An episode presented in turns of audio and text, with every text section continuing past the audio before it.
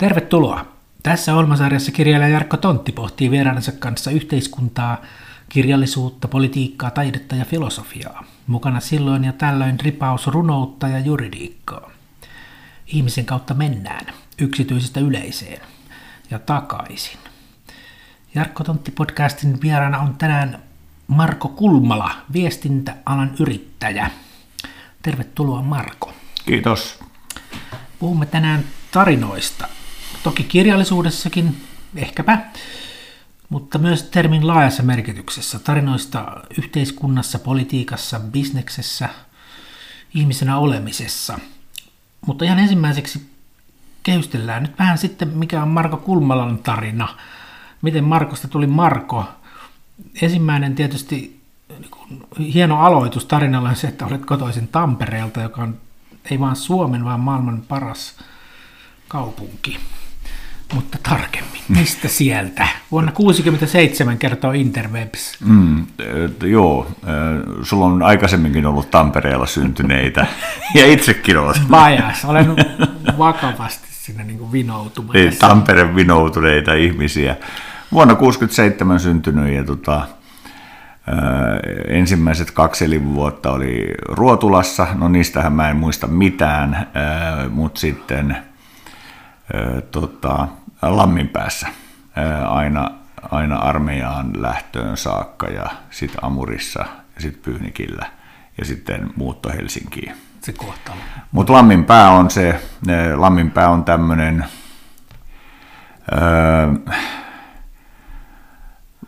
nykyään varmaan sanottaisiin puutarhakaupungin osa, mutta kaupungin osa siis aivan Tampereen ja Ylöjärven rajalla. Että Ylöjärven raja on siinä Lamminpään raja. Ja tota, hyvin mielenkiintoinen kasvuympäristö, siis Tampere, että, että sehän on omanlaisensa kaupunki ja, tota, ja, ja siellä jotenkin sillain, itsekseen ajautuu havainnoimaan sen tamperelaisuuden läpi asioita ehkä vähän jotenkin eri vinkkelistä, mutta siis... Mitenkäs toi 70-luku? Sä oot muutaman vuoden mua vanhempi. Mä muistan mm. 70-luvusta tosi vähän, mutta mikä oli niinku... Valokuvat on tosi ruskeita, mutta ei se oikeasti ollut niin ruskeita kuin vanhoissa mm. valokuvissa on. se on saattanut olla vielä ruskeampaa, jos onkin ollut niin. Tota, 70-luku, joo. Sä oot jotain vähän yli kymmenen siinä loppupuolella. Näin on, Sä näin on. Sulla vielä presidentti oli Kekkonen. No todellakin oli, joo. Siis, siis sehän tuntui ihan uskomattomalta, että Kekkonen ei olisi presidenttinä. Ja muistan vielä siis, ah, toi olikin hyvä, kun siis koulussa järjestettiin UKK-hiihtoja, ja niitähän järjestettiin siis kaikkialla Suomessa. Et ehkä se kuvaa sitä 70-luvun Suomeen myös, että et meillä oli niin presidentin tota, nimeä kantavia tämmöisiä hiihtosuorituksia, ja sitten sai semmoisen tavallaan semmoisen kangasmerkin tai jonkinlaisen tarran, jonka saatto liimata vaikka verkkatakin, tapparan verkkatakin kylkeen, että olen suorittanut UKK-hiihdoja ja ja, ja voisi olla vaikeaa ajatella sitten myöhemmässä Suomessa, että meillä olisi Tarja Halonen hiihto tai, Martti Sauli, Ahtisaari hiihto. tai, tai Sauli Niinistö hiihto, että joku ehdottaisi tällaista. Mutta se, se, on, se on mielenkiintoinen symboli sen ajan tarinasta, nyt jos tarinoista puhuttiin. Niin. Minkälaista tarinaa me ollaan Suomessa Mä muistan, kun sit koulussa me kysyttiin, että kenestä nyt tulee sitten uusi Kekkonen. Mm, joo. Että ei puhuttu presidentistä. Niin, että kyllä, Kekkonen. kyllä. Kyllä, kyllä. Sitten tulee 80-luku, jolloin se semmoinen tietynlainen niin kuin, No, siis taitekohta. Maine, Niin. niin. Ja taitekohtahan oli e, siis kiinnostava, koska tuli punk ja uusi aalto. Ja sitten Tampereella tietysti siihen aikaan, no siinä rajamailla vielä 70-luvun puolella joku Eppu Normaali ilmestyi yhtäkkiä Sä kuvioihin. elänyt siellä Manserokin kultaisimmat vuodet. Kyllä, kyllä. Ja Joka sitten muistaa, Juise Eppu oli, Leskinen. Eppukin oli aluksi, ne oli punk-bändi. Nimenomaan punk-bändi, ja se on vieläkin punk-bändi. Tosin se Eppu Normaalin punk on hiukan eri, siistelyssä. eri muodossa kuin, kuin ehkä silloin. Ja, ja tietysti sitten Juise Leskinen ja Popedat ja, ja noin poispäin. Mutta siis se suomenkielinen ää, rokki, niin kyllähän se 80-luku oli siinä mielessä tietyllä tavalla aika mielenkiintoista aikaa. Joo, mutta sitten sä ilmeisesti, sä kirjoitit joskus siinä ylioppilaaksi puolivälissä. Kyllä, 86. Ja sitten hyvänen aika, taas Interwebs on kertonut, että Tampereen yliopistoon opiskelemaan kirjallisuutta. Joo, kotimainen kirjallisuus pääaineena ja sitten mä sivuaineilin tiedotusoppia ja, ja, ja Suomen historiaa ja, ja markkinointia. No niin, Jonkun ihmeellisen Kapitalistinen sivuväre siellä. Tiedotusoppi kuulostaa niin... Tiedotusopissa ei ollut kapitalistista sivuvärettä silloinkaan, että tota, en tiedä, nyt en tosin tiedä, mitkä väreet nykyään on, että nythän sillä tavalla pudonnut ihan kärryiltä, että en, mä, en, en sillä tavalla tiedä, mitä tuolla yliopistomaailmassa tapahtuu, mutta mähän on näitä sitten näitä dropoutteja, niin kuin sanottaisiin siis, että graduavaille valmis. Niin, niin paljon töitä, että ei ehtinyt. Miten, mikälainen se oli? Mulla on muistikuva, mä tosiaan nuorempi, että 80-luvulla sitten oli loppuvaiheessa jotenkin yliopistolle. Siinä 90-luvun alussa niin ketään ei kiinnostunut esimerkiksi politiikka yliopistolla. Kaikki oli ihan, niin kuin, ihan niin kuin epäpoliittista ja sählyä vaan pelattiin. Mutta oliko se sun aikana jo, että oliko politiikka kadonnut yliopistolta, minne se on nykyään tullut takaisin taas? Mm, no kyllä se koko lailla, e, mä en muista yliopistoajolta. Ehkä se mun yliopisto-opiskelu oli se, että mä sain semmoisen niin kuin, opiskeluvimman, että mulle tuli siis semmoinen valtava kiihko siinä alussa siis suorittaa niitä opintoviikkoja. Silloin ne oli opintoviikkoja ja myöhemmin ne on muuttunut pisteiksi. Niin kuin, että tyyliin mielellään nopeasti heti kaikki tyyppisesti. Ja Mitä siis, sitten eh, luitte silloin, paitsi kotimaisen kirjallisuuden klassikoita, mutta teoria, joko dekonstruktio oli tullut? Siinä? Oli, totta kai oli tullut. Se oli Sehän oli kiihkeä, kuuma puheenaihe siis äh, Markku Eskelisen ja Jyrki Lehtolan sijanhoito-opas jälkisanat, niin se, sehän oli niin kuin kihisevä menestys 30 opiskelijan joukossa siellä Tampereen yliopistossa, että tuota, tai saattoi niitä olla 60kin niitä opiskelijoita, mutta kyllä siitä peistä taitettiin. Niin, että... eikö se ollut niin kuin se, että dekonstruktiossa niin kuin ne tarinat puretaan? Joo, ja että millään ei oikeastaan mitään. Niin, lopulta kaikki on mm. vain tekstiä nyt se on mennyt pois muodista, mutta kyllä sillä nyt on kannattajansa edelleen. Ja kaikissa ehkä noissa tutkimus suuntauksissa, tai miksi niitä nyt sitten kutsuisi, kun eihän tuo kirjallisuuden tutkimus nyt varsinaisesti mitään fysiikkaa tai matematiikkaa ole. Siis jos ihan rehellisiä ollaan, niin tota, tai, tai lääketiedettä. Että niissä on vähän erilaiset. Empirien osuus on aika pieni. Tosin joskus muistan, että Tampereen yliopistossa tehtiin ihan sellaista kirjallisuussosiologiaa, että mitä ihmiset lukee. Joo, ja, ja kyllä, kyllä. Ja muistaakseni silloin laitoksen apulaisproffa Juhani Niemi ja professori, Yrjö Varpio oli silloin proffana, niin oikeastaan se lukemisen tutkiminen ja niin kuin luetun tulkinnan tutkiminen ikään kuin siellä reseption puolella, Joo. niin sehän oli tosi mielenkiintoista. Joo.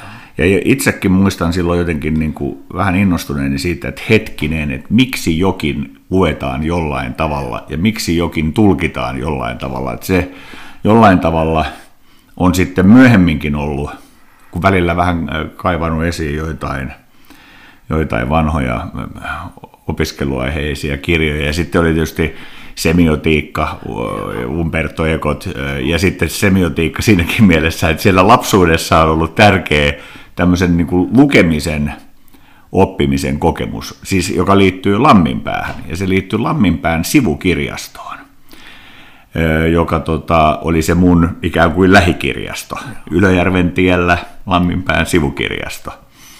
No siinä on kaksi hotspottia Ylöjärven tiellä. Oli Lamminpään sivukirjasto ja sitten oli Ylägrilli. Ja, tota, ja vain, toisessa, toi, vain toisen edustajalla oli suuri todennäköisyys saada turpiinsa. Ja, tota, se ei ollut se kirjasto. Ainoa poika, joka meni sinne kirjastoon, eikä nyt sentään. Silloin ei, pojat ei, luki aika paljon. Pojat luki tosi paljon, mutta se kirjaston hoitaja, niin oli mulle todella tärkeä. Hän oli nimittäin Kari Aronpuro. Hyvänen aika. Ja voin sanoa, että niin kuin tavallaan Kari Aronpuro tutustutti mut tämmöisiin kirjallisiin maailmoihin, että kun hän puhuu sillä aika hiljaisella äänellä ja, ja on hyvin semmoinen... Ei nyt ei itsestään numero. No näin voi, näin voi sanoa, että ei ole siis sellainen kuin räjähtävän impulsiivinen. No. Noin niin kuin keskus... kyllä on. Kirjat on loistavia. Siis, että hän on mun ikiaikainen suosikki runoilijani. Siis, sori nyt vaan, mutta nyt, nyt sultahan on tulossa, eikö ole? anteeksi, taas uutta pukkaa. Uutta pukkaa, niin nyt, nyt sulla on mahdollisuus kiilata sinne. Mutta Aronpuron suositukset johdatti mut yhä uudestaan ja uudestaan erilaisiin kirjallisiin maailmoihin. Totta kai kun hän, tietysti mä kävin siellä paljon ja tota, niin hän näki, että poika tykkää lukea, niin se osasi suositella mulle aina kaikenlaisia, niin kuin että luepas Marko. Aivan tota, mahtavaa. Tämä on salattu yhteys, mitä en tiennyt. Totta kai tiesin, että Kari on ollut kirjastohoitaja, mutta että tällä lailla. Ja mä oon pohtinut tätä usein, että siellä niin kuin vanhassa vuosissa, kun jotain siemeniä kytke, niin kuin istutetaan, niin sitten niillä on todella pitkän ajan. Niillä on pitkän, pitkän ajan, ajan tota, vaikutukset. Niin, no jos sä nyt mietit, mitä kaikkea sä oot tehnyt, sä oot ollut toimittaja ja kopyne silloin, kun oli vielä mainostoimistoja mm. ja sitten on nyt viestintätoimistoja ja mm. televisiotuottajana, niin miten tämä 80-luvun opinnot ja Kari ja tämä, niin onko se siellä, niin kuin, näkyykö se kaikessa, mitä sä teet yhä? No ne varmaan kertaantuu sitten matkan varrella, että siis syntyy jonkinlaisia semmoisia kerrostumia, tämmöisiä sedimenttejä tai jotain puun vuosirenkaita. ja, tota, mutta totta kai niistä syntyy tiettyä siis ensinnäkin kokemuspohjaa, että, että ikään kuin kaikki asiat ei koko ajan näytä uudelta, vaan että vaikka tulee paljon uusia asioita, niin niihin ehkä syntyy sellainen perspektiivi, että hetkinen, tämähän muistuttaa sitä, mikä oli silloin, siis jos kirjallisuudesta puhutaan, niin kirjallisuudessahan pystyy sitä aikamatkaa tekemään aika kauas, niin tämähän joku asia muistuttaa sitä ja joku Ukrainan sota, niin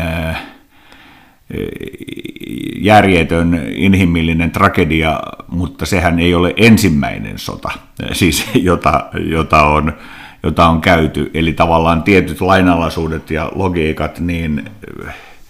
Eikö kirjallisuudessa yleensä ehkä tarinoita lukiessa, tai siis se on se kolmio on aina, että otetaanko se niin tekstilähtöisyys, lukijalähtöisyys tai tekijälähtöisyys. Tässä Tuossa kolmiossa kai on, niin kuin, on, on pyöritty. Pyöritty ja jonain vuosikymmenellä ollaan jossakin nurkassa. Ja niin, ja ehkä se lukijalähtöisyys on äm,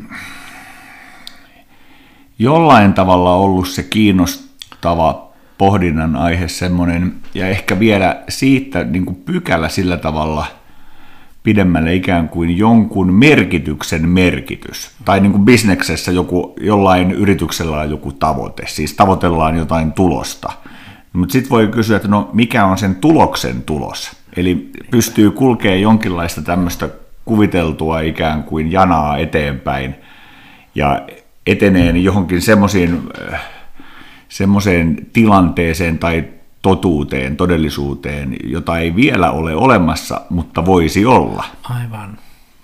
No mitä sitten sit jossain vaiheessa, kuten me kaikki, joudumme tänne joskus Helsinkiin muuttamaan, niin olitko silloin jo ikään kuin toimittaja tai mm, eikö siellä mediamaailmassa? Media, mediakuvioiden takia silloin. Media, työn perässä siis. Niin, niin. Työn perässä Helsinkiin ja ensin telkkarihommia vuoteen 2000 saakka ja sitten...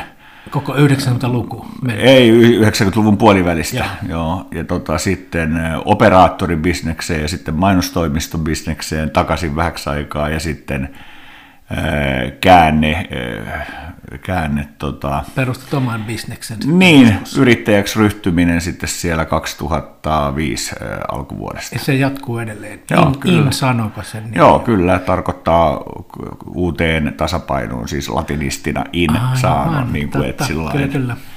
Tosin silloin mä, toi, firman nimeksi piti tulla ihan jotain muuta, mutta se olikin kaupparekisterissä varattuna ja kauhea keksiminen siinä kohtaa. Esimerkiksi mä tempasin vain jonkun nimen jostain brasilialaisesta vesiliukumäestä, josta olin kerran laskenut.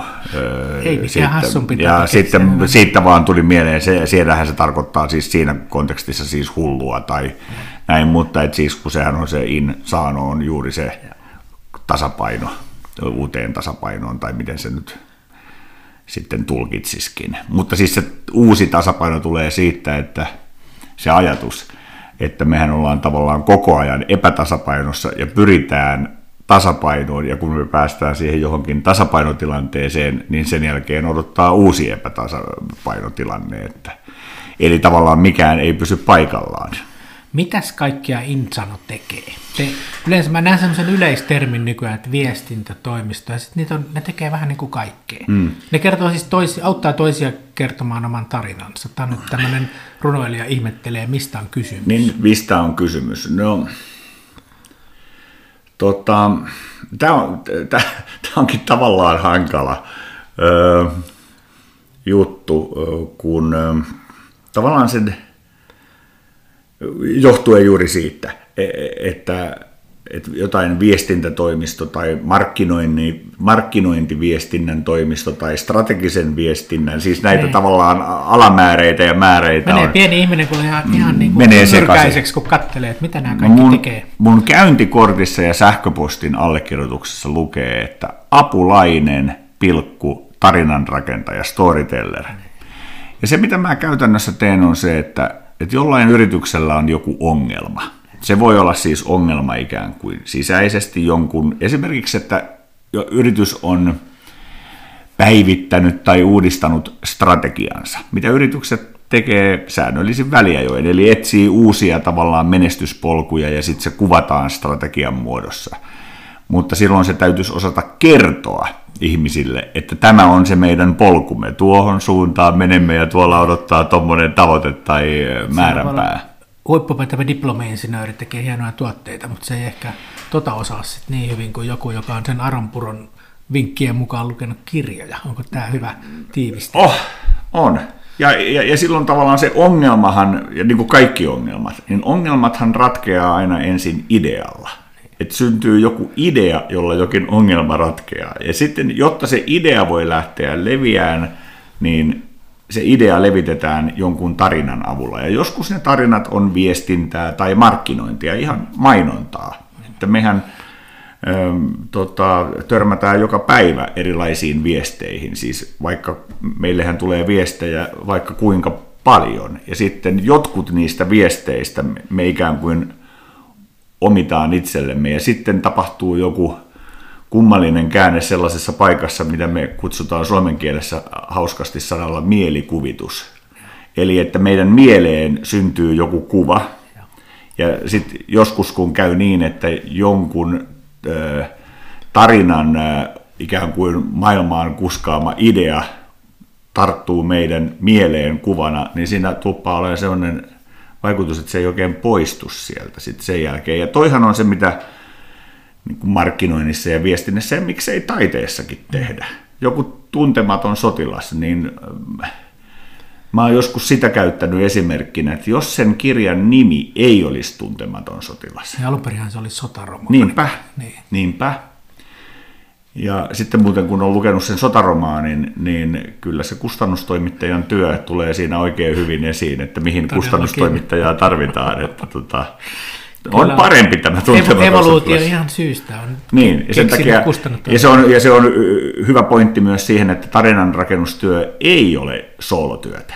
Sitä tehdään yhdessä ja sen takia kirjailijoillakin on kustannustoimittajat ja ne kustannustoimittajat auttaa kirjailijan. Ne että jalostaa sitä. Ne jalostaa sitä Eli se on työ vähän niin kuin kustannustoimittajan työtä. Että se, on, se tarina on siellä. Tarina on siellä, mutta se kaivetaan se esiin niin kuin... sieltä ja sitten se puristetaan ihan siihen saakka, että Joo. sillä on joku nimi, joku otsikko. Joskus mä käytän siis tavallaan tästä, että kun amerikkalaiset studiot tekee elokuvia ja sitten tehdään joku juliste siitä elokuvasta, että mikä se leffan nimi on ja mikä on siellä leffan julisteessa siellä alareunassa yleensä tämä powerline tai tagline. Ja joskus niissä on hyvä kertoa se, että mistä on kysymys. Mun yksi suosikki esimerkki näistä on, siis ei ehkä jää elokuvana elokuvahistorian niin kuin kymmenen merkittävimmän elokuvan joukkoon, mutta se on hyvä esimerkki kiteyttämisen taidosta on siis Samuel L. Jacksonin tähdittämä kesäleffa Snakes on a Plane – että siinä on käärmepelkoja ja lentopelkoja, kun ne lyödään samaan pakettiin, niin lupaus on niin kuin kohdillaan, että kohta pelottaa. Snakes on the plane. Jokainen tajuaa heti, että hetkinen lentokoneessa se on ilmassa, käärmeen pääsee vapaaksi, niin se on epämiellyttävä tilanne. Aivan. No miten sitten, kun niin firmat haluaa kertoa, ne voi olla kriisissä ja ehtii, mm. etsii ehkä uusta suuntaa. Entäs mm. kaikki muutkinhan, kaikki on nykyään tarinoita. On niin kuin, poliitikoilla on ehkä omat tarinansa ja puolueilla on tarinat ja yhdistyksetkin haluaa ehkä mikä on mm. meidän tarina ja sitten ihmisbränditkin on jo tarinoita. Kyllä, kyllä. Niin tota, onko, onko tämä nyt sitten ikään kuin viestintätoimistojen kulta-aikaa ja kirjallisuuden opiskelu on sal, me, niin kuin salatiede, jolla nyt pärjätään? Osaamme auttaa kaikki kertomaan sen tarinan. No, on niistä kirjallisuuden opinnoista hyötyä. Siis, että tämähän ei ole oikeasti salatiedettä, vaan tämä on käsityötä. Niin, eikö Aristoteles sanonut, että tarinassa on alku, keskikohta ja loppu. Että loppu, loppu tietysti kuulostaa vähän huonolta, jos olet firma tai poliitikko. Joo, ja sitten siis mun tavallaan semmoinen tarinankerronnan oppi-isäni Robert McKee, joka on kirjoittanut alan klassikkoteoksen Story, niin hänen taustansahan on siis se Robert McKeen tausta, hän on niin kuin Hollywoodin leffastudioiden tämmöinen niin sanottu script doctor, siis tämmöinen siis käsikirjoitusten korjaaja. Ja, ja sitten myöhemmin ryhtyi siis tarinan kerronnan opettajaksi. Ja Mäkki joskus sanoi, että, että tämmöistä tarinan kerronnan opettajuutta eh, ei olisi tarvittu 50-luvulla tai 60-luvulla lainkaan, koska ihmisten oli pakko osata kertoa tarina. Oh sä et saanut asuntolainaa, jos et saa osannut kertoa. Lumota sitä Lumata sitä pankinjohtajaa. Joo, kun nyt sä klikkailet netissä. Jos... Tai sä et saanut työpaikkaa, jos et sä osannut niin kuin niin. siinä tilanteessa ikään kuin Kertoa myydä. sitä omaa tarinaa niin. myöskin, miksi sä oot nyt tässä Juu, juuri, juuri näin. Ja siis, että, mutta sitten kun tavallaan on tapahtunut tämmöistä ehkä vähän etääntymistä erilaisten teknologisten murrosten ja muiden syiden takia, niin se taito on ehkä, ehkä vähän ravistunut. Ja sitten tietysti voi olla, että, että tuota taitoa voisi ehkä, ehkä vähän opettaakin koulussa esimerkiksi äh, enemmän, koska kyllä näillä tarinoilla ja sen tarinan kertomisen taidolla niin on, on niin kuin merkityksessä. Sillä on ollut se merkitys aina, siis jos äh, nuotio, ha, Hararia nuotio, lukee. Nuotio tulilta siellä. Niin, nimenomaan, no nimenomaan. Hararia kun lukee, äh, siis Juval Noah Hararia ja Homo sapiensia, niin siis siinä Homo sapiensissahan hän suurin piirtein ilmoittaa, että tämä ikään kuin tarinoiden kerronnan taito on ihmiskunnan äh, kehityksen kannalta ollut kaikkein tärkein keksintö. Olen kuullut niinkin, että se on se, mikä meidät lopulta muista lajeista niin. erottaa. Joo, ja se, että ehkä tuo ajatus, tai jotenkin noin se oli muotoiltu niin. varmaan sielläkin. Että. Et jos se on se nuotiotulilta alkoi ne tarinat, jotka nyt sitten jotenkin, ne on kaikkialla. Siis ihan niin, kaikkialla. ja sitten tietysti teknologiset murrokset, erityisesti viimeisen 500 vuoden aikana. Että jos katsotaan tätä ihan lähihistoriaa, eli niin. viimeistä 500 vuotta, niin. No sehän oli siis niin ihan... Kirjapainotaito niin. ja muun, että tavallaan se tarinoiden demokratisoituminen siis, se eli on... tarinoita oli, niitä pystyi kirjoittamaan, kun me opittiin lukeen mm. ja kirjoittaa, mm. ja sitten kirjapainotaito, ne alkoi leviää, niin se tavallaan tarinoiden leviäminen muuttui siis halvemmaksi, kustannustehokkaammaksi. Sehän oli ihan valtava se kirjapainotaito silloin, se muutos.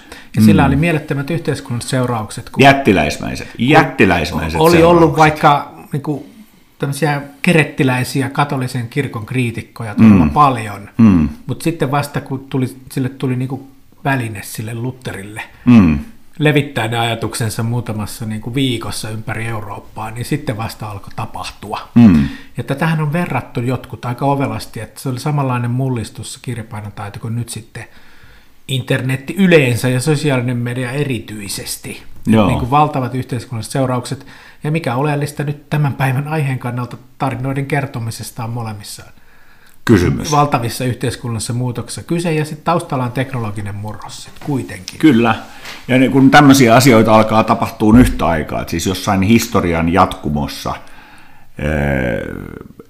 kaksi tai useampi murros tapahtuu ikään kuin yhtä aikaa, niin sitten siitä lähtee joku kehitys liikkeelle. Tai jos siihen Ukrainan sotaan palaa ja, ja Ukrainan presidentti Volodymyr Zelenskiin, niin hän on siis tarinankertoja ammatiltaan. Ja juristi muuten. Juristi, juristi tarinankertoja. Nimenomaan, melkoinen yhdistelmä. Se on just se paras yhdistelmä. Ja sitten kun katsoo niitä Zelenskin videoita, niin hän todella osaa kertoa tarinan. Ja mun ehdoton suosikki Zelenskin videoissa, ja nyt tämä on tietysti voi kuulostaa inhottavalta, että, että tavallaan ottaa ne, kun siellä on ihan siis todellisesta kärsimyksestä, todellisesta sodasta kysymys, ja en, en halua sitä vähitellä, vähätellä mitenkään, vaan sehän on siis kammottava se tilanne. Ja, ja kaikilla mahdollisilla, taas on siellä. Niin, ja kaikilla mahdollisilla mittareilla väärin. No siitä huolimatta niitä hänen videoitaan voi tarkistella video, tarkastella videoina, koska ne on tehty ja, ja ne on julkaistu, niin niillä on niin kuin, tarkoitus. Suosikkivideoni niissä on se, että jossa tarinan kerronta on viety huippuunsa – Muistatko semmoisen tilanteen, kun äh, Vladimir Putinilla oli ollut joku tämmöinen tapaaminen, oliko siinä lentoemäntiä tai joitain, ja sitten se oli siis tämmöinen video, missä hän jo tapasi. sodan alkamisen jälkeen. Sodan alkamisen jälkeen, ja sitten siinä videolla oli ehkä syntyi epäilys, että tämä on niin kuin feikki tämä video, koska Putin liikauttaa kättään, ja se käsi näyttää kulkevan tämmöisen sarvimikrofonin, tai mikä se on, Joo. niin semmoisen läpi. Aha, aivan siinä kuvassa. Muistan, joo, joo. No, Zelenski reagoi tähän silmän räpäyksessä, olisiko ollut seuraavana päivänä, niin hän julkaisee semmoisen videon, missä hän nyt sitten seisoo semmoisen puhujapöntön takana, jossa on semmoinen samanlainen mikrofoni. Hän ottaa kiinni siitä mikrofonista, siitä sarvimikrofonista, ja liikuttelee sitä edes takaisin siinä hetken aikaa, ehkä 15 sekuntia, ja sitten pysähtyy, ja sitten sanoo siihen mikrofoniin, että Slava Ukraini. Niin, kaikki, kaikki muistaa... Sanomatta mitään, niin. niin hän hyödyntää kaikkia mahdollisia tarinankerronnan keinoja ja ikään kuin osoittaa, että ja. minä olen totta. Ja. ja siis kaikki varmasti muistaa sen ihan kun se sota alkoi kun se sanoi... Minä olen täällä, niin, hän se on sanoi, täällä. että I don't need a ride, niin. I need ammunition. Näin on. Kun sille tarjottiin länsimaat, että jos haluat paeta nyt, ja olisi ehkä syytä, kun ne voi piirittää Kyllä. kohta. Niin nämä on juuri niitä siis Yhdessä tavallaan. lauseessa. Niin kuin... Kyllä, yhdessä lauseessa kerrottiin siis itse asiassa, kahdessa lauseessa, ne. Niin. kerrottiin jättiläismäinen tarina. Joo. I don't need a ride, eli en ole pakenia, en ole pelkuri. että koska... enää ei ole paeta mihinkään, että ei, ei tämä ole ohi, tämä alkaa. Joo. Siinähän heti alussa oli aika sekava tilanne, mutta sitten se tarinakilpailu, tarinoiden sota, mm. niin Ukrainahan voitti sen äkkiä niin kuin 6, ei 6-0, vaan 16-0, ainakin mun somevirrassani. Ja kaikkialla, niin, kaikkialla ja... siis se voitti.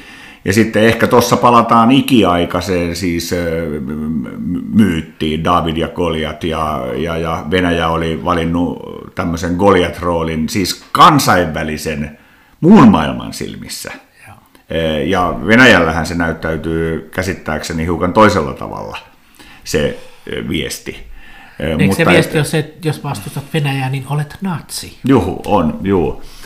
Ja tota, mutta tuossahan tuotiin tarjottimella Zelenskille niin kuin voittajan rooli, siis, eli se Davidin rooli. Niin kuin, että...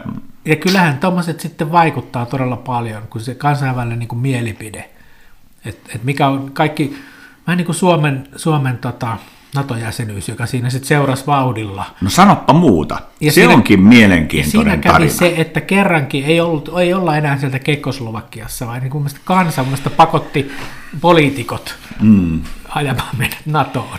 Tota, itse asiassa tämä on tosi mielenkiintoista. Siis ikään kuin tarinan kautta mä mietin tätä. Kun viime perjantaina... Äh, julkaistiin todella mielenkiintoinen kirja.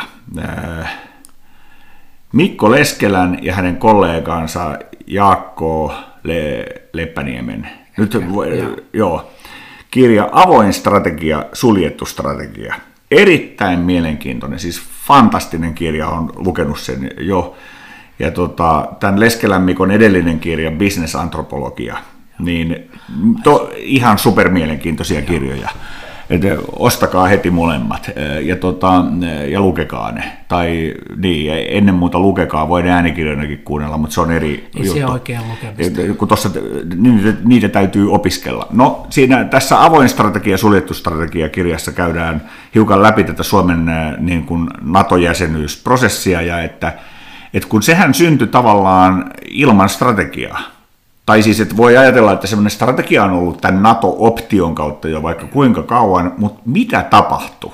Että ikään kuin itsekseen yhtäkkiä syntyy tämmöinen vyöry NATO-kannatuksessa, NATO-jäsenyyskannatuksessa, mielipidemittauksissa ja muissa, että, että päättäjät ei, ei, ei, ainakin siltä se ainakin näytti ulospäin, että tavallaan poliittinen johto ei oikein pysy perässä siinä vauhdissa, että ikään kuin kansalta – tuli vähän niin kuin semmoinen viesti, että nyt voisi ruuvailla se naa nelosen sinne Remingtoniin ja alkaa näpyttelemään sitä hakemusta pikkuhiljaa. Ja muistatko, sama kävi vähän siinä, että miten autetaanko me Ukrainaa, että kansa vaati tuossa niin senaatin torilla mm, lähellä tossa, Kyllä. Että, että nyt... lähettäkää nyt sinne aseita ja sitten hallitus ja kenraalitkin oli siinä vähän, että kun ei, tota, en mä oikein... Miten nämä nyt oikein, oikeastaan? Niinku- niin tota, mä oon miettinyt sitä, että ei ole mitenkään mahdollista – et kun se NATO-kannatus oli siis näissä kallupeissa jotenkin, se oli 20 prosenttia. Jotain sellaista. Ja sitten se on yhtäkkiä 80, siis muutamassa viikossa. Niin.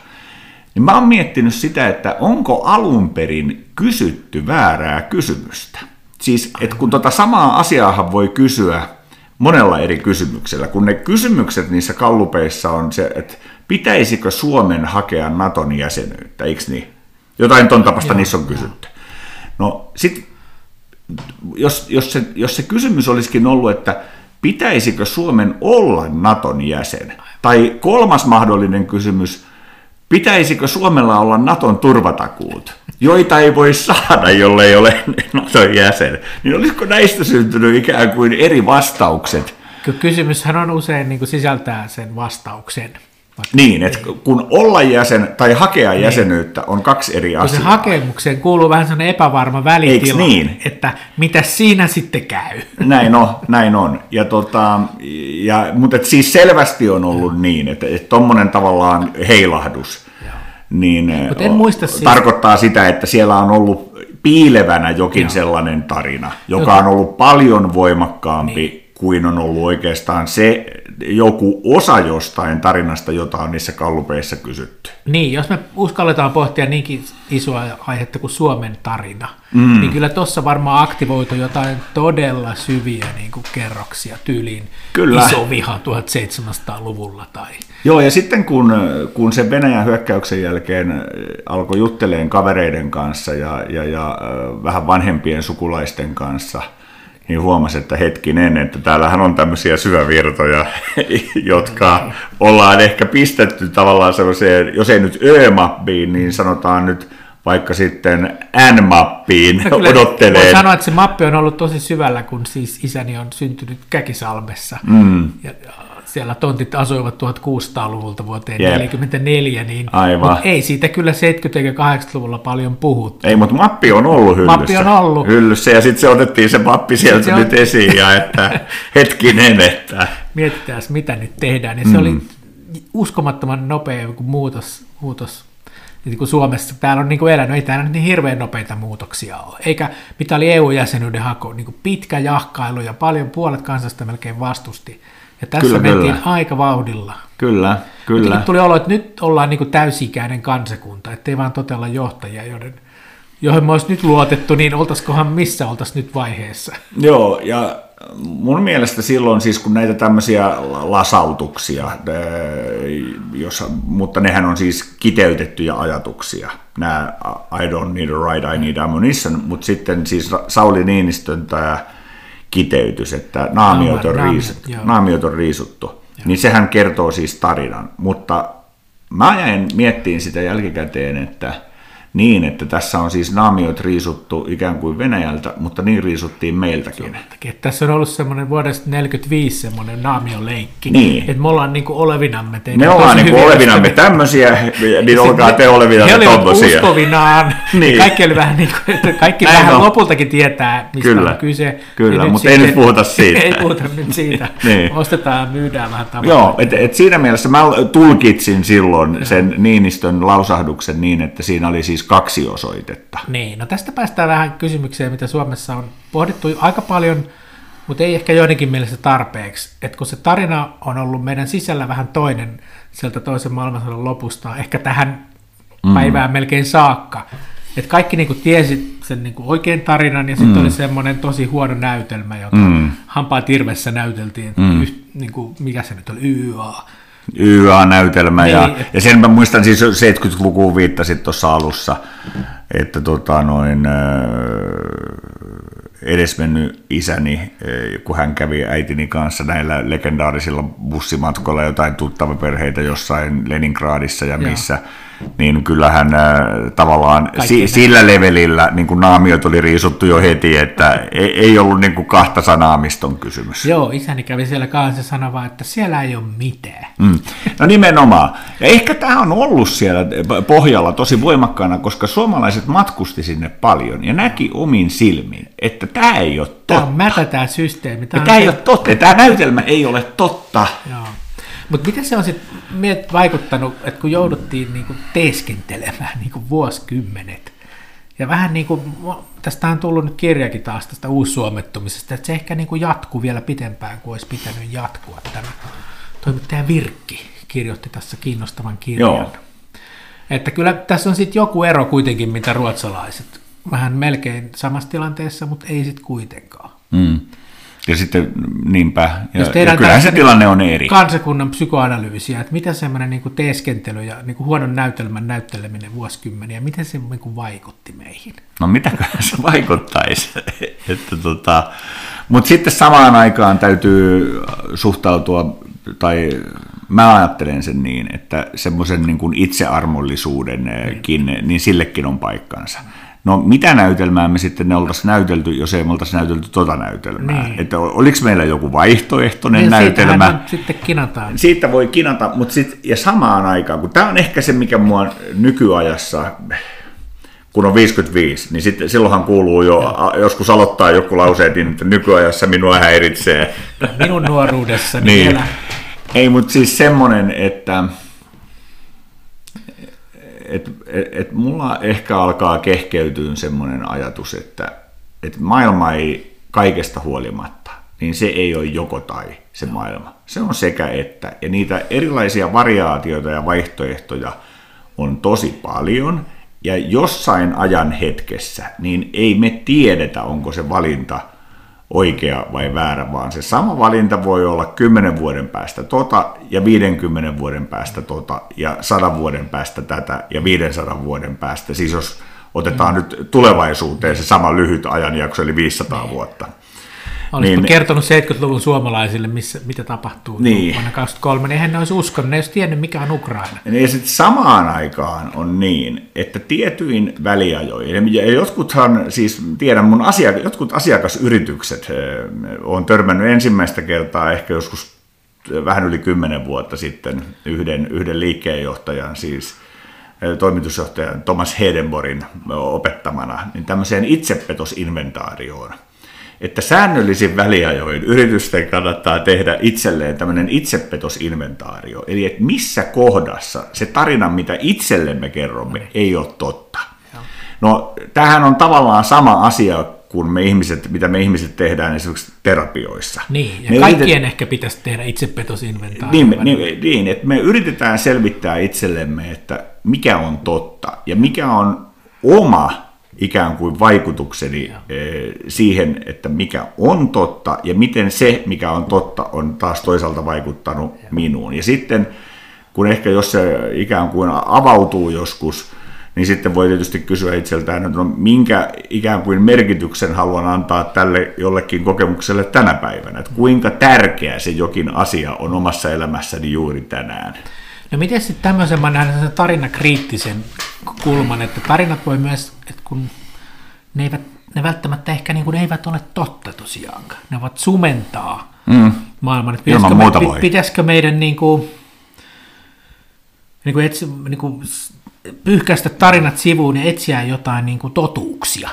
Vai sitten onko niin, kun joku voi myös esittää, että, että totuudet, mitä ne nyt sitten kustakin tilanteessa ovatkin, ne täytyy joka tapauksessa pukea tarinaksi, että ihminen tajuaa ne. No tarinan voi korvata vain toisella tarinalla. No niinpä. Ja, ja totuudestahan siinä loppujen lopuksi onkin mm. kysymys. Siis, että, että et tarinahan on, jos ihan siis äh, fiktiot, niin. otetaanpa se sieltä niin kuin fiktion puolelta. Et me, ollaan, niin otko... me kirjailijathan niin valehdellaan työksemme. No nimenomaan. Mutta se on samalla lailla, ne mun mielestä voi Mutta olla ne voi totta. silti olla totta. Niin. E, eli että tota, hyvä esimerkki. Me ollaan ehkä sitä sukupolvea, että me ollaan nähty oikein elokuvateatterissa Steven Spielbergin Jurassic Park. Joo. Eli siis Me mennään sinne leffateatteriin ja istutaan alas. Ja sitten Valkokankaalle alkaa heijastua tämmöinen tarina, joka kertoo tilanteesta, jossa dinosaurukset on olemassa tässä päivässä tämmöisellä suljetulla saarella jossain mystisessä paikassa. Ja sen elokuvan ajan se tarina on totta. Ja mihin se niin toi- sanotusti ostaa, koska se oli hyvä elokuva, niin, niin, se osti, hemmetin, jokainen osti sen. hemmetin hienosti Niin, kuvattu niin. tarina. Ja sitten siellä on ehkä semmoinen, että voisiko tämä olla totta? No nyt me tiedetään, että jos löytyy joku DNA-pätkä jostain, niin kuin siinä esitettiinkin, siis sehän spekuloi sillä, että jostain löytyy joku 30 vuotta DNA, niin, Niin. DNA-pätkä, niin me pystyttäisiin periaatteessa tänä päivänä synnyttää niin kuin mammutteja uudestaan. Sitähän pohditaan ihan vakavasti. Niin pohditaan. Ja- Tai että mä oon nähnyt jonkun ö, spekulaation, että pitäisikö niin kuin Neandertaalin ihmiset ikään kuin kaivaa sieltä. Niin kuin työvoimaksi. Meissä kaikissahan tai isossa osassa on vähän ne. Niin on, niin on. Ja, ja, ja, e- eli tavallaan niin kuin, tuossa saattaa joskus mennä vähän niin kuin kaksi asiaa sekaisin. Eli tavallaan niin kuin faktat ja, mm. ja totuus. Et, kun puhuttiin aikaisemmin tässä näistä luonnontieteistä tai matematiikka ja fysiikka. ja- Jota on aika vaikea dekonstruoida ehkä. niin, niin, niin, niin, niin faktat on faktoja. Jokin asia on jollain tavalla, ja toki siinäkin maailmassa tapahtuu muutoksia, eli että tieteen myötä niin jonkin faktan luonne muuttuu tai saattaa jopa kumoutua. Mm. Mutta me tarvitaan se tarina siihen, että me kerrotaan eteenpäin, me selitetään, että mitä tämä tarkoittaa. Joo, mä oon, mä oon itse pohtinut tätä joskus niin kuin niin, että ihminen vain on sellainen olento, että se käsittää ikään kuin kaiken ajassa eteneminen tarinoina. On ne sitten lyhyitä tai pitempiä, mm. ja se luo sen tarinan rakenteen sitten, niin me vaan tämä maailma ja itsemme käsitetään. Että sehän ei välttämättä ole ihan oikeasti näin, mutta eihän meillä ole mitään muuta keinoa käsittää Ja, maailmaa. ja, ja voisiko toi tulla siitä, että, että olisiko se niin, että me eh, selitetään itsemmekin itsellemme jonkinlaisena tarinana? Totta kai, totta Ja, kai. ja mulla on tuosta sellainen hauska esimerkki, kun joskus tota noin, ää, jossain tämmöisessä mm, terapia, terapiajaksossa, että mulla on siis ihan fantastinen terapeutti, terveisiä vaan sinne, sinne tota, ja, ja, ja, mulla oli tämmöinen lapsuuden kokemus, ä, hyvin varhaisesta lapsuudesta, joka oli synnyttänyt selkeästi, jättänyt tämmöisen tavallaan traumajäljen. Siis ei tapahtunut mitään katastrofaalista ja, ja ei, ei väkivaltaista eikä tämmöistä, mutta siis tämmöinen pelottava kokemus.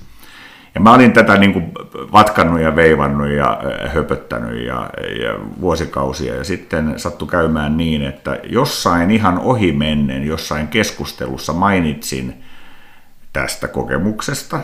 Ja tota, mun yksi vanhempi sukulainen tota, sattui kuuleen sen, kun mä kerroin tämän. Ja se sanoi, että joo, toi on muuten hyvä, että toi tarina on siis ihan totta. Mutta toi ei tapahtunut sulle, vaan mulle.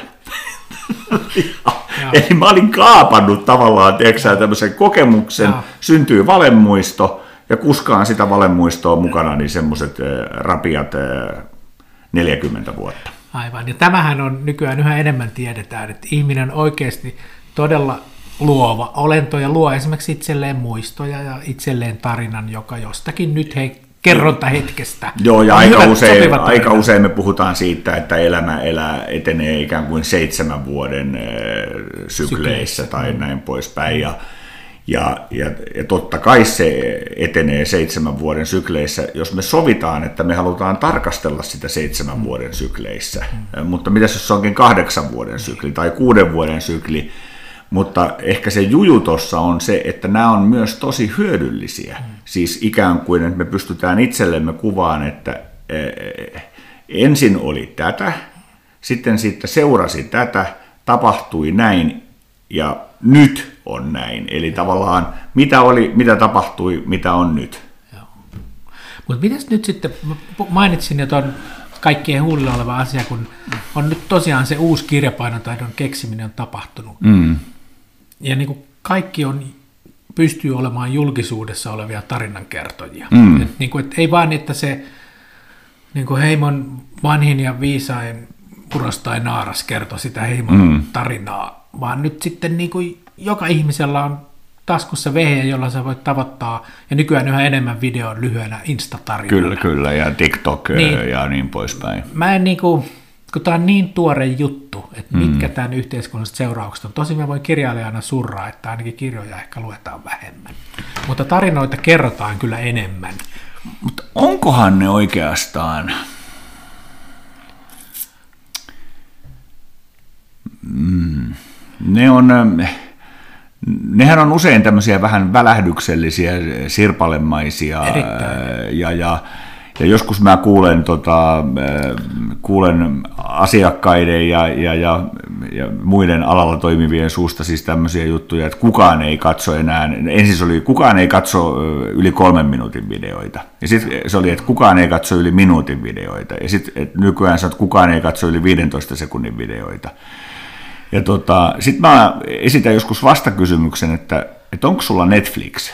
Ja sitten ihmiset sanoo, että juu on. Että ootko Blink ka- Bing katsoo niin, kauden. Että, että ootko katsonut The Crownin? Ja sitten juu, että ihan mahtamasta. Montako jaksoa katsoi peräkkäin? Niin sanoo, että, että kyllä siinä meni heti, heti, heti viisi yhdellä istumalla. Mä sanoin, että sä oot siis kattonut viiden tunnin mittaisen videon, ja just äsken me puhuttiin siitä, että kukaan ei katso yli minuutin mittaisia oli videoita. Muuten, oli muuten aika, että elokuvat oli puolitoista tuntia. Nyt ne on lähes aina kaksi tuntia.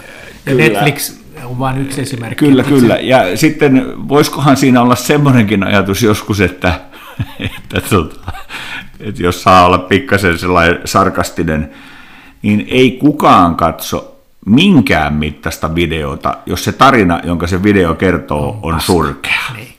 Muuten podcast-maailmasta pakko huomauttaa, että ehkä maailman suosituimpia podcasteja, Joe Rogan, mm. niin hänen podcastinsa on sellaisia kolme nelituntisia keskusteluja Näin on. ihmisten kanssa. Näin se on. on siis maailman suosituimpia, ellei suosituin. No, nythän kuuluu sanoa, että hän niin kuin nykyään on tämä tavallaan on tämä iso tarina, jossa kuuluu erilaisia disclaimereja heittää etukäteen. Et mä oon kuunnellut tämän Joe Roganin podcasteja paljon, ja nyt se disclaimer. Niin. Enkä ole hänen kanssaan kaikesta samaa mieltä. pitää sanoa. niin pitää. Joo, hänenhän yritti kehystää mm. rasistiksi ja mitä kaikkea. Joo, joo. Ihan huuhaa. Mutta tota, enkä olekaan kaikesta hänen kanssaan samaa mieltä. Mä en aina itsenikään kanssa no, sama, no sitten mä just jatkamassa, että no kenen kanssa sitten on samaa mieltä, niin en minä tiedä. Suomessa ainakin pakko tarina aina sanoa, että pohjoismainen hyvinvointivaltio, niin. jonka kanssa kukaan ei kyllä uskalla Mutta sen, siinä Joe Roganissa on, kun se, sehän ei ole siis vahinko, että maailman suosituin podcast, ja ne jaksot on tosiaan kolme tuntisia, niin miksi, no sehän on se kiinnostava kysymys, että miksi tollainen pitkä muoto ö, vetoaa? Ja sitten hän on esitetty joitakin tulkintoja, ja sitten alun perin mä törmäsin tähän Roganiin niin, että siellä oli yksi mun siis semmoinen hahmo, tekijä, jonka tekemisiä mä oon seurannut pitkän aikaa ja, ja oli kiinnostava aihe ja halusin niin kuin kuunnella sen podcastin. Sitten on siis nyt vuosia aikaa, että Aa, tuolla on tommonen ja että mä tästä Roganista ollut siis, tiesin, että hän on joku stand-up-koomikko ja jotain ehkä nähnyt Netflixissä tai jossain, mutta ei ollut stand-up-koomikkona mun makuun ihan niin kuin kauhean hauska eikä, eikä hyvä.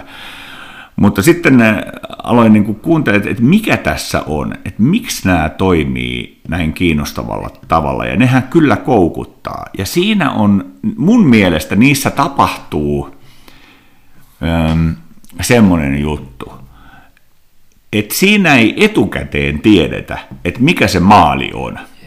Ja, eli ihmiset pääsee niin kuin, tavallaan ikään kuin livenä näkemään, kun näkemään se ja seuraa, että kun se ikään kuin syntyy se tarina, ja sitten siellä mm. tulee välillä juonenkäänteitä, hypätään johonkin toiseen juonilinjaan, palataan takaisin johonkin, ja, ja se syntyy ikään kuin elävänä siinä silmien, silmien eli edessä. silmien edessä, eli korvien välissä. Joo, joskus ja, kirjailijoita, se... kirjailijoita yritettiin markkinoida, että ne istuu jossain kopissa, kun ihmiset on katsoa, kun ne kirjoittaa, mm. mutta eihän ne oikeasti näe, mitä siinä tapahtuu. Niin. Mutta kun Joe Rogan kertoo tarinaa, niin kuin se ja kylän vanhus kyllä, siinä ja vieras tuli, heittäytyy niin. siihen. Siellä, niin. nyt tarinoista tuli muuten mieleen. Siellä on mielenkiintoinen kirjailija vieras. Joe Roganilla oli ehkä kuukausi sitten, Steven Pressfield. Ja joka on kirjoittanut hauskan kirjan, joka, siis, joka on varmaan kirjailijoille tai kaikille kirjoittajille tai tarinoiden rakentajille niin kuin kiinnostavaa. Se on siis toi War of Art. No niin. Ja tämmöinen tavallaan oppikirja, opaskirja. Siis Mä en niin kuunnellut kun... tota jaksoa, mihin he polveilivat.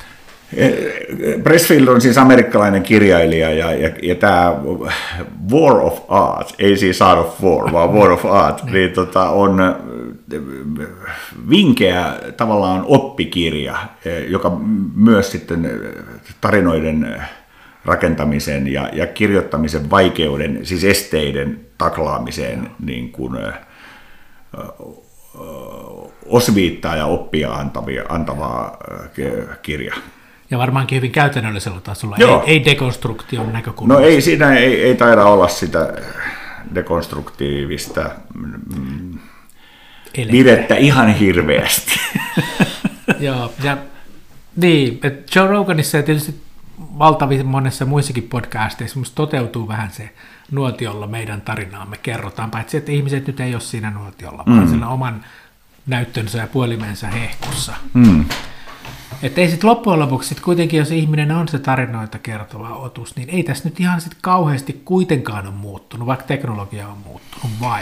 Eipä kai. Ja olisiko siinä Onko tämä se... hyvä vai huono uutinen, että ei paljon ole muuttunut? Olisiko tässäkin se, että sekä että? Jyrkkä ehkä. niin. Se, Äärikeskustalainen vastaus. Niin, Jyrkkä sekä että.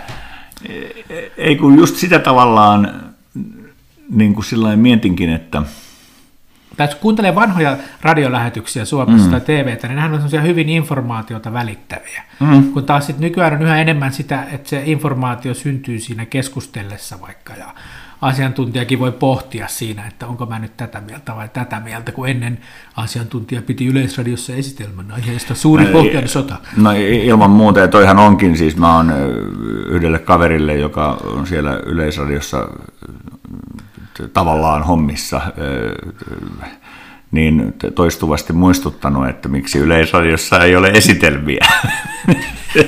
Professori tulee kertomaan, niin. miten maailma makaa. niin, tota, mutta itse asiassa tuommoisella sisällöllä voisikin olla kysyntää ja tilausta, että siis ihan esitelmähän on loistava ää, tarinankerronnan muoto siis, ää, tai puhe. Niin, tai se tarina siellä nuotiolla, että yhtä mm. aikaa tämä on se, miten me vietetään aikaa ja yhteisöllisyys muodostuu, ja sitten kyllä siinä tulee tärkeää infoakin. Joo, näin on, näin on, näin on. Kyllä. Niin. Politiikassahan toi... Niin, kuinka sä avustat poliitikkoja, jos sulle joku soittaa hädissään, että nyt on kriisi sylissä, mun tarina on tosi huonossa valossa. Vaikka jos käy niin kuin Kaikkoselle kävi, kuka muuten enää muistaa, että hän sai rikostuomion. Mm, ja ura muistanut. jatkuu komeasti. Niin. En mä muistanut. Niin. Ollenkaan. Onkohan se mennyt jotenkin ihan ohi, tai sitten oli, näitä vaan se, unohtuu. Oli no. se tuo asunto... Asunto. Ai niin se, joo. joo. E, tota... Ja hän selvisi, hän teki maailman mielestä hienoimman vaalilauseen ikinä silloin seuraavissa vaaleissa, että mainetta on parempi. Mm. To, to, mä oon suht vähän ollut ollut tota, politiikan tai poliittisen viestinnän ää, kanssa tekemisissä. Mm. Joskus jotkut yksittäiset kansanedustajat tai joissain vaaleissa mä oon saattanut olla ihan niin kuin, tavallaan apulaisena sparrailemassa jotain ideaa tai ajatusta. Tai kampanjaa isommin vai? Mutta, mutta toi on ollut semmoinen alue, joka, joka jostain syystä, niin mä en, mä en kun ehkä mä oon, kun mä oon itse aika, tavallaan aika epäpoliittinen, että mä en kuulu mihinkään puolueeseen ja on tavallaan, ehkä ne on niitä 80-luvun tamperelaisuuden kaikuja, ja, ja, jossa siis tavallaan suhtauduttiin kriittisesti kaikkiin puolueisiin. Ja että, Muistan sen ajan hengen, se mutkin kasvatti. Niin, niin ehkä, tota, ehkä sitten siinä on jotain niitäkin peruja. Mutta siellähän se on tosi raasti näkyvillä, kun puolueet no, etsii sitä uutta tarinaansa, tulee nimenomaan. Niin kuin Englannissa käytetään ilmaisua soul searching, kun tulee vaalitappio. Nimenomaan. Sitähän ne juuri nyt parhaillaan varmaan tekee, Kyllä, nyt no, hävinneissä porukoissa. Nimenomaan, ja, se, ja, ja politiikkahan sinänsä, ja puoluepolitiikka vaalit, niin sehän tuo näkyviin oikeastaan sen, sen tarinan ja sen jonkun, ide, se, se, että miten joku idea kuvataan. Joo. Ja, ja mä oon joskus käyttänyt esimerkkinä, kyllä on käyttänyt näitä, siis kaksista USAn presidentinvaaleista, perättäisistä vaaleista.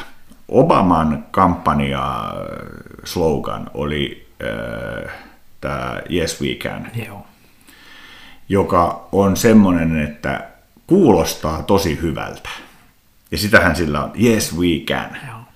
Ja, Ja kun- oleellisesti se oli se we. ehkä. Mm, kyllä. Niin. Ja sitten, että tota, kuulostaa tosi hyvältä, ja sitten ei tarkoita mitään. Niin.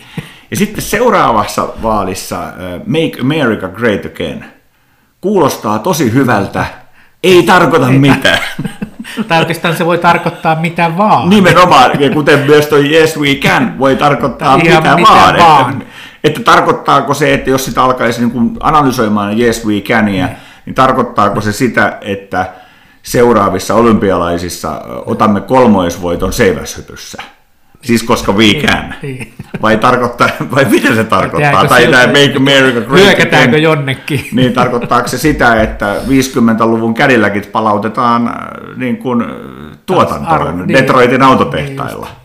Ja mä näin tällaisen tutkimustuloksen jossain, että sit kun katsotaan, ketkä menestyy politiikassa, niin oli niin hätkähdyttävä, että ei ollut oleellista, mitä ne sano, vaan että kuinka paljon. Että ihan oikeasti vaan ahkerimmat pu- puhujat ja YouTube-videoiden tekijät pärjää. Mm. Ja nyt kun katson, ketä nyt meni vaaleissa läpi, niin mun mielestä siltä se niin kuin näyttää, että ne, jotka tehtailee niitä omia You- YouTube-videoitaan tosi paljon, niin mm. aika moni meni läpi. Ehkä tuossa on myös se, että sitten ne vähän erilaisissa ikäryhmissä erilaiset... Niin ehkä on vielä se joukko, joka lukee Helsingin Sanomia paperilta ja Niin. niin. sen perusteella Niin. ratkaisee. Mutta Niin. nuoret ei enää kyllä lue eikä katso TVtäkään. Ne niin. taisi olla siellä Instastoreissa. Joo, niin, niin taisi olla. Niin taisi olla. Mutta politiikka on hankala. Ehkä sitten mulla on joku semmoinen vähän vieroksunta tullut. Ja voi olla, että, että mulla on tämmöinen joku romanttinen ajatus tässä. Ja joku, ehkä ihan aidostikin joku semmoinen niin kuin, haikailu johonkin, jota ei ole ehkä koskaan ollut olemassakaan, tai sitten on ollut. Ja mä nyt samalla kun tässä höpötän ääneen, niin rupesin miettimään, että onkohan tässä semmoinen juttu, että, että olisiko niin, että mä itse asiassa vähän kaipaan sitä naamioleikkinäytelmää. Eli tarkoitan tällä sitä, Kaikki tiesi siellä TV-uutisia katsoessa. että jos Suomella olisi joku idea, ja se olisi ikään kuin kuvattu tarinaksi, että tässä on Suomen idea ja tavallaan meidän tarina, että mennäänpä tonne. Et, ja otetaan tämmöinen ja tämmöinen paikka maailmassa. Ja sitten riittävän moni nyökkäisi, että joo, toi on hemmetin hyvä idea, että tosi vaikea, mutta tehdään toi. Tolla mennään. Tolla mennään. Ja, ja, ja, ja tämmöistähän meillä ei ole, paitsi nyt tietyllä tavalla saattaa käydä niin, että meidän on vähän pakko ö, ikään kuin itse asiassa Joo. alkaa niin kuin sorvata sitä ideaa ja tarinaa. Kun kaikki meni vuosi sitten ihan uusiksi. Niin, sen takia, että tämä on tämmöinen juttu, mitä mä oon miettinyt paljon, että Suomen paikka tämmöisellä kulttuurihistoriallisella kartalla muuttui dramaattisesti. Me ollaan eri paikassa karttakirjalla, kun me oltiin vuosi sitten. Joo, ja ollaan me ihan yleensä kartalla. Kun mä olin 80-luvulla koululaisena vaihto-oppilaana jossain brittiperheessä, niin ne, niillähän Suomi oli niin kuin Bulgaaria, että missä se nyt niin kuin on. Mm. Kun nyt Suomi on niin kuin ihan normaalia uutisvirtaa ja vähän enemmän kuin Kyllä, ehkä se kyllä. väkimäärä antaisi Kyllä, kyllä. niin kuin oikeasti, että ihan niin kuin valtava muutos. Joo. Me ollaan oikeasti olemassa. Oh, ja, me, me, ja me herätetään kiinnostusta. Siis, Joo. että kyllä, me, kyllä meitä niin kuin seurataan ja, ja, ja tavallaan... Että, Ei että tämä mitäs ihan paskatarina ollut. No ei, onhan, no sitten hei, jos ajattelee niin kuin nyt ihan oikeasti, jostain 1800-luvun lopulta, että millaista täällä silloin oli. Niin kuin eliitti puhuu venäjää tai ruotsia tai ranskaa. Ja Niin, ja siis, että miten köyhä Suomi Niin, niin, oli. siis- Siis, ihan umpi köyhä, Ei. niin kuin Voi sanoa, kun on ollut tuossa. Portugalissa asunut, mikä on ollut maailman niin kuin huippurikkaimpia maita pitkän historiansa aikana, mm. ja nyt se on todella köyhä eurooppalaiseksi. Näin no. Jotenkin Me sadassa vuodessa me niin kuin mentiin ohi. Kyllä, kyllä. Siellä tu- 1800-luvun lopulla me taidettiin olla Euroopan köyhin maa. Kyllä. Eikä me oikeastaan oltu edes maa. Silloin vaan me oltiin aina joku lääni tai joku mikä lie. Itämaa tai Itämaa tai joku äh, provinssi. Ja nyt me ollaan yksi maailman rikkaimmista. Niin onhan tässä siis, Jotain on jotainhan on tehty siis oikein. Ja, ja esimerkiksi tässä äh, nyt äh, päivittäin niin kuin keskustelussa olevassa tämä hyvinvointi hyvinvointiyhteiskunta, Kuka se- hyvinvointivaltio, Rahaa, niin, niin, niin ehkä se on yksi tavallaan siellä nyt yhtä aikaa, siis se on tietysti se idea, mutta se on, se on niin kuin osa, osittain myös se ongelma. Et me ei enää taideta, mahdetaanko me oikeastaan tietää, mitä se tarkoittaa? Kun jos puhutaan jostain julkisista palveluista, niin kaikissa maailman maissa semmoisia on, ja kaikissa Euroopan maissa on aika samanlaisia kuin Suomessa. Mm. Että ei me olla mitenkään erilaisia kuin Niin, tai ranskalaiset. Kanada, tai- siellä Kanada, on paljon niin. niin, julkisin varoin Niin, tuotettuja. Ja, ja ihan joka maassa on jotain. Että ei Niin. me olla, se on vähän itse se- petosta puhua, että se olisi jotenkin, joka erottaisi meidät. Niin, vaan että sitten se ehkä niinku sen, sen niinku idea, että e- e- palaan tässä siihen, mistä ehkä jo- joku aika sitten mainitsin tästä tavallaan tavoitteesta tai tuloksesta, jotka nyt on tietysti eri asiat, mutta siis, että e, mikä, mikä olisi meidän tavoite ja tavoitteen tavoite. Eli niin. mikä on se juju, mihin me niin kuin pyritään. Ja sitä mun mielestä, ja siinä mielessä mä vähän kaipaan, siis ehkä, ehkä mä en kaipaa, mä en siis en todellakaan kaipaa 70-luvulle, enkä 80-luvulle, enkä 90-luvulle, että ne on niin kuin mennyttä, mutta, mutta olisiko mulla pientä kaipuuta semmoiseen niin kuin, niin kuin jonkinasteiseen niin kuin konsensukseen, että se mikä tässä hämää on se, että että tämä, jos katsotaan viimeisiä vaalikausia, Aika riitasta menoa. Se on Muistamme riitasta, ja sit politiikan 89-luvulla. niin, niin on aika riitasta menoa, ja sitten niin jokainen nelivuotiskausi näyttää päätyvän johonkin riitasuuteen ja sekoiluun. Joo. Niin se alkaa muuttua hiukan raskaaksi, ja sitten se alkaa muuttua hiukan etäännyttäväksi. Siis tulee vähän semmoinen olo, että tota, niin kuin tiedätkö että jos on joskus jollain illallisella tuttava pariskunnan kanssa, ja se tuttava pariskunta alkaa riitelee niiden sen illallisen vähän aikana. vaivautunut. Tulee vähän semmoinen, että, kotiin. että mä haluan kotiin, että mä en halua kuunnella tätä. Joo. Niin siitä on vähän se sama, että, No mitä mieltä oot? että koittakaa se nyt ryhdistäytyä. Johtuuko toi siitä nyt teknologian muutoksesta? Että silloin kun 1500-luvulla ne keksi sen kirjapainotaidon, niin sitä seurasi aika kauheat uskonsodat pitkin Eurooppaa. Mm. Ja nyt sitten kun ne keksi ton sosiaalisen median, niin aika riitaiseksi on mennyt.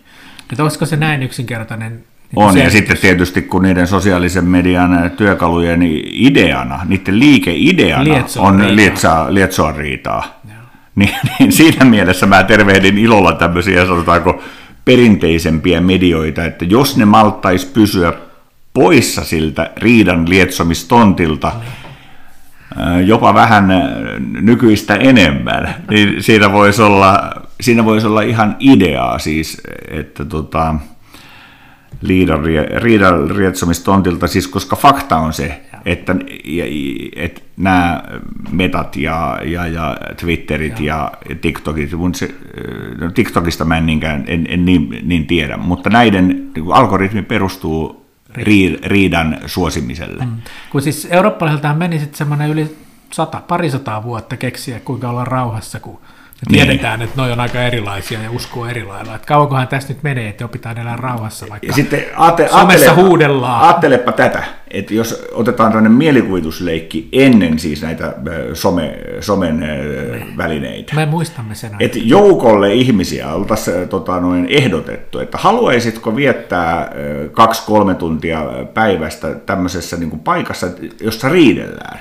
Että tu- tuntuisiko hyvältä idealta, että tota, ja, ja, ja niin aika moni ihminen olisi sanonut, että no itse asiassa eh, en ehkä välttämättä halua, mutta näin, näin, näin me vaan Jostain toimitaan. syystä näin, en tiedä mitä meille on käynyt, mutta miettikö silloin niin kuin ihmiset 1500-luvulla, että kyllä oli parempi silloin, kun käsin kirjoitettiin kirjat, ja kaikki ei osannut lukea ensin. Voi olla. Kaikki oli voi niin paljon olla. rauhallisempaa. Voi olla, että syntyy kaiken näköistä Kaikkea kärhämää. hässäkkää, turhaa Hässäkkää ja kärhämää. No joo.